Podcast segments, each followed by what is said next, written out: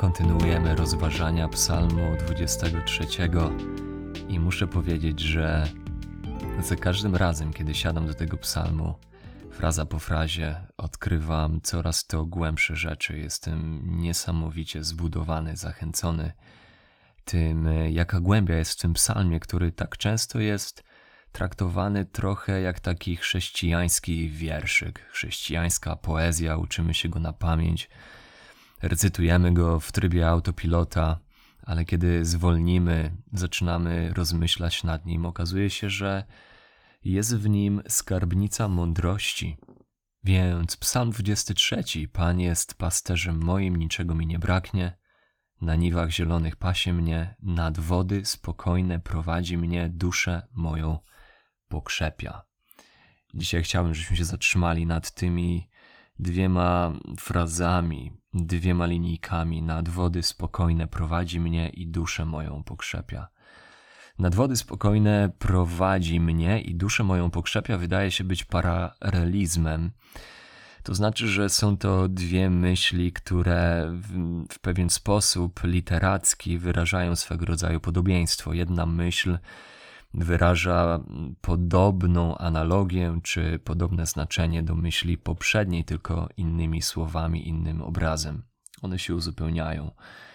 I w tym sensie tutaj mamy ukazanego pasterza jako tego, który zaopatruje owce w odpocznienie, w orzeźwienie, w odnowę, a nawet w oczyszczenie. Jako ten, który prowadzi nad spokojne wody i pokrzepia duszę. Pasterz, który sprawia, że jego owcom niczego nie braknie, to jednym z tych elementów tego jego zaopatrzenia jest właśnie to odpocznienie, orzeźwienie, odnowa, a nawet oczyszczenie, które wyrażone są w tych dwóch linijkach. Dlaczego właśnie tak? Dlaczego te linijki mówią o odpocznieniu, orzeźwieniu i tak dalej? No w ogóle wody mnucha, spokojne wody, dosłownie wody spokoju, a nawet wody odpocznienia i orzeźwienia z języka hebrajskiego. E, innymi słowy, owce nie są prowadzone do wód wzburzonych, rozszalałych, ale do wód spokojnych. Stada w starożytnym Bliskim Wschodzie raz dziennie, zazwyczaj w południe, były prowadzone nad takie właśnie wody, nad spokojne wody, ale nie tylko by pić, bo to zazwyczaj taki obraz tutaj mamy, że owce są prowadzone nad spokojne wody, by były napojone, ale tak, żeby je oczyścić, odświeżyć, orzeźwić. Bardzo ważny element starożytnego Bliskiego Wschodu w kontekście pasania owiec. Wody spokojne były używane m.in. aby obmyć rany, oczyścić zadrapania, które powstały po dłuższej podróży w srogim, gorącym, suchym klimacie. Co ciekawe, w Starym Testamencie wody wzburzone obrazują niepokój. Na przykład w Izajasza w 28 rozdziale, werset drugi, oto ktoś od Pana, mocny i potężny, jak burza gradowa, jak niszczycielska trąba powietrzna jak nawałnica wód gwałtownie wzbierających. Wszystko na ziemię z mocą rzuci. Wody gwałtownie wzbierające, wyrażające pewnego rodzaju niepokój, czy mm, no tutaj pewnego rodzaju zniszczenie akurat. W drugiej Samuela 5:20 Dawid wyruszył do Baal Parasim i tam ich pokonał. Wtedy rzekł Dawid, jak rwąca woda, niespokojna, wzburzona woda, Pan rozbił wrogów mych przede mną. Więc widzimy wzburzoną wodę jako coś, co rozbija wrogów. Podczas gdy woda spokojna czy woda stojąca, w przeciwieństwie do wzburzonej w Starym Testamencie, używana bardzo często, przeważnie w kontekście oczyszczenia. Księgi, Księga Kapłańska, wielokrotnie tam się pojawia woda, w kontekście oczyszczenia, 11 rozdział, 32 werset. Jeżeli któryś z tych płazów spadnie nieżywy na coś, to dojdzie do zbrukania tego, co by to było.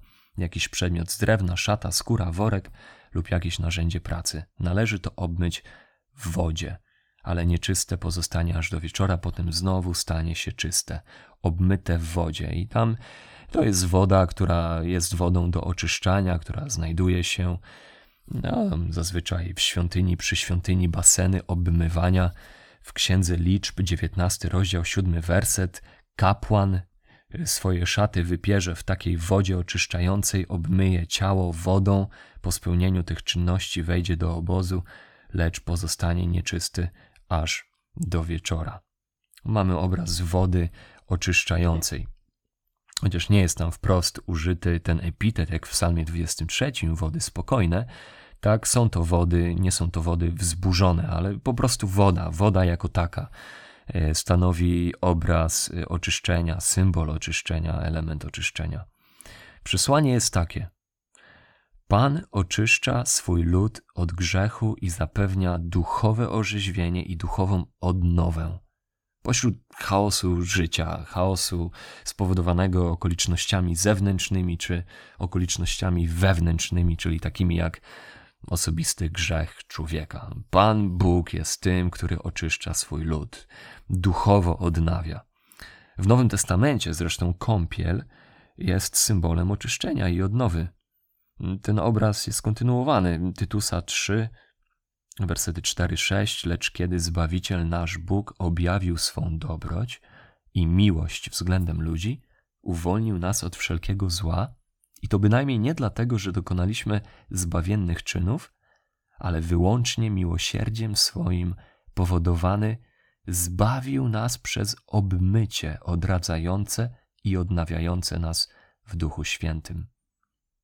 Obmycie wodą oczyszczającą, odradzającą i odnawiającą nas w duchu. Więc to jest ten, który prowadząc nas nad wody spokojne, zapewnia odnowienie, orzeźwienie, odpocznienie, a nawet odpuszczenie. Jest ten, który zapewnia pokój. Te wody spokojne są wodami obrazującymi właśnie pokój w przeciwieństwie do niespokoju, wzburzenia.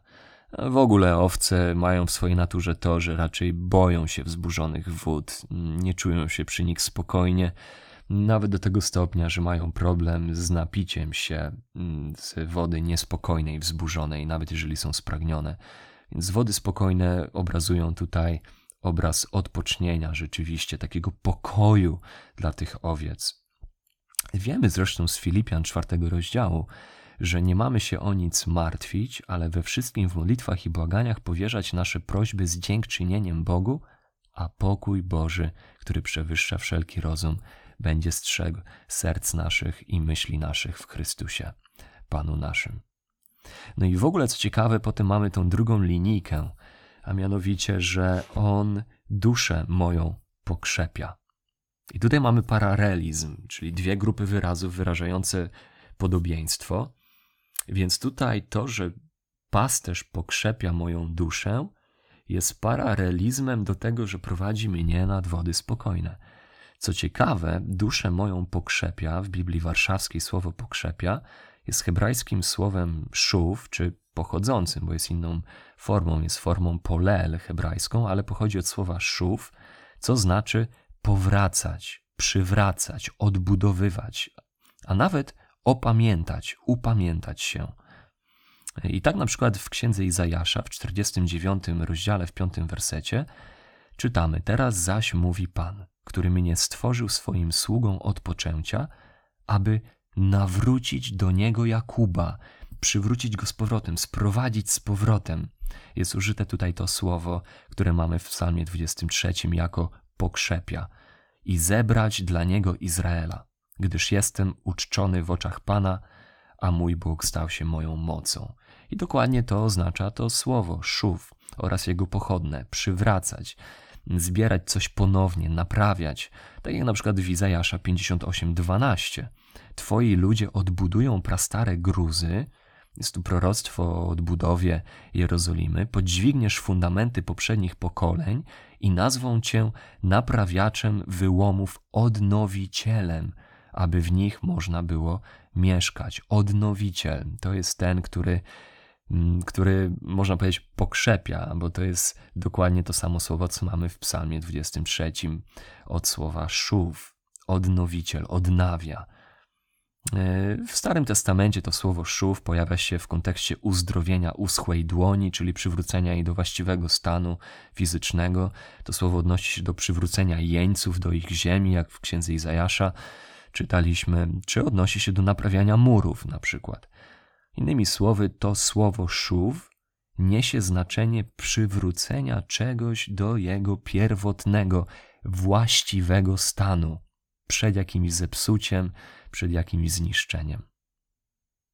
A słowo dusza, co ciekawe, to hebrajskie słowo, które po prostu oznacza życie. Życie. Innymi słowy, zresztą jak w innych przykładach, bodajże w przykładzie Biblii Tysiąclecia, nie sprawdziłem tego, nie potwierdziłem, czy to, czy to rzeczywiście to było tam, ale to jest do, do potwierdzenia. Wydaje mi się, że to w Biblii Tysiąclecia jest tam, że życie moje przywraca. I to jest lepsze oddanie rzeczywiście znaczenia tego hebrajskiego słowa. On przywraca moje życie, czy duszę moją przywraca. Nie tyle pokrzepia, tylko przywraca, odnawia, doprowadza do właściwego stanu. Życie moje przywracasz, odnawiasz, Ty jako mój dobry pasterz. I z powodu tego niczego mi nie braknie. Bo nawet kiedy coś się stanie z zewnątrz, co spowoduje, że potrzebuję odnowienia, przywrócenia, to Ty to uczynisz. Ty przywrócisz moje życie, Ty odnowisz mnie duchowo. Może Dawid tutaj nawet mm, pisząc tę linijkę ma przed oczyma obraz owcy przewróconej chociażby na grzbiet. Owca przywrócona na grzbiet niekoniecznie potrafi sama stanąć z powrotem na nogi i tak naprawdę jest skazana na śmierć, potrzebuje interwencji z zewnątrz, przywrócenia jej do życia. Może Dawid ma taki obraz pasterza, który podchodzi i tą owcę stawia z powrotem na nogi. Albo może ma na myśli obraz owcy, która zaplątała się gdzieś w krzaki i też sama nie potrafi się wyplątać i musi zainterweniować pasterz, żeby ją przywrócić do właściwej pozycji w stadzie i i przywrócić ją do życia w ogóle, bo taka owca zaplątana w krzaki jest też skazana na śmierć. Ona nie ma żadnych, tutaj w owcy nie ma żadnych czynników obronnych, gdyby pojawił się jakiś drapieżnik. Ty, jako mój pasterz, o Panie, przywracasz moje życie, odnawiasz mnie duchowo.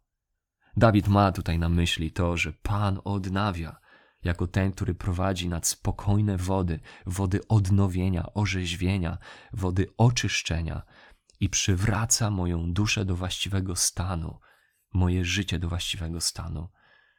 Owce w Starym Testamencie, trzymając się tej analogii w Ezechiela w 34 rozdziale, widzimy, że owce potrzebują odnowienia, takiego przywrócenia, bo na przykład są rozproszone na skutek fałszywego nauczania złych pasterzy, złych pasterzy Izraela, którzy zwodzą owce i wykorzystują owce, i te owce potrzebują odnowienia. Jakby z powodu czynników zewnętrznych, w pewnym sensie padają ofiarą grzechu, który jest na zewnątrz, tutaj grzechu złych pasterzy na przykład ale też owce potrzebują odnowienia na skutek ich wewnętrznej natury, można powiedzieć ich wewnętrznej głupoty. Potrzebują przebaczenia. Kiedy mówimy o wewnętrznej naturze, głupocie człowieka, to mamy na myśli jego osobisty grzech, który sprawia, że także upada mm, jego serce potrzebuje odnowienia. I tak też w Psalmie 51, w wersecie 12, Dawid modli się: po swoim grzechu z Batrzebą, którego się dopuścił, woła: Boże, serce czyste stwórz we mnie, a ducha prawego odnów we mnie. Odnów we mnie ducha prawego. Używa tam dokładnie tego samego słowa, którego używa Dawid w Psalmie 23, kiedy mówi: Duszę moją pokrzepia, odnawia. Tutaj modli się: Stwórz we mnie czyste serce, a ducha odnów we mnie.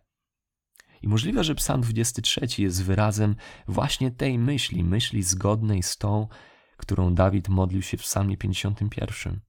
Panie, wołam do Ciebie, odnów mojego ducha, a Psalmie 23 Dawid już dokładnie pamięta, wie, mm, jak to jest doświadczać odnowienia Pana na skutek wołania do Niego, wyznając swoje grzechy o odnowienie serca, odnowienie ducha. Więc Ty, Panie, jesteś dobrym pasterzem, który odnawia ducha, który oczyszcza, który zapewnia przebaczenie. I czy to nasze gdzieś tam poupadanie i potłuczenie się, czy postawienie, znalezienie się w sytuacji zagrożenia jest w wyniku e, grzechu, który jest na zewnątrz, czy w wyniku naszego osobistego grzechu, który jest wewnątrz, to Ty, Panie, odnawiasz. Tak czy siak, Ty odnawiasz, oczyszczasz, przebaczasz, przywracasz do właściwego stanu. A oczywiście najlepszym obrazem tegoż to zaopatrzenia w odnowienie, orzeźwienie, przywrócenie owiec jest Jezus, nasz arcypasterz, który gromadzi zgubione owce. Łukasza 15 rozdział, wersety 3 do 7. Powiedział im więc takie podobieństwo. Któż z was, gdy ma sto owiec, a zgubi jedną z nich, nie pozostawia dziewięćdziesięciu dziewięciu na pustkowiu i nie idzie za zgubioną, aż ją odnajdzie. A odnalazłszy, kładzie ją na ramiona swoje i raduje się. I przyszedłszy do domu, zwołuje przyjaciół i sąsiadów, mówiąc do nich: Weselcie się ze mną, gdyż odnalazłem moją zgubioną owcę. Przywróciłem ją do stada, do życia. Powiadam wam, większa będzie radość w niebie z jednego grzesznika, który się upamięta, który zostanie przywrócony, niż z dziewięćdziesięciu dziewięciu sprawiedliwych, którzy nie potrzebują upamiętania.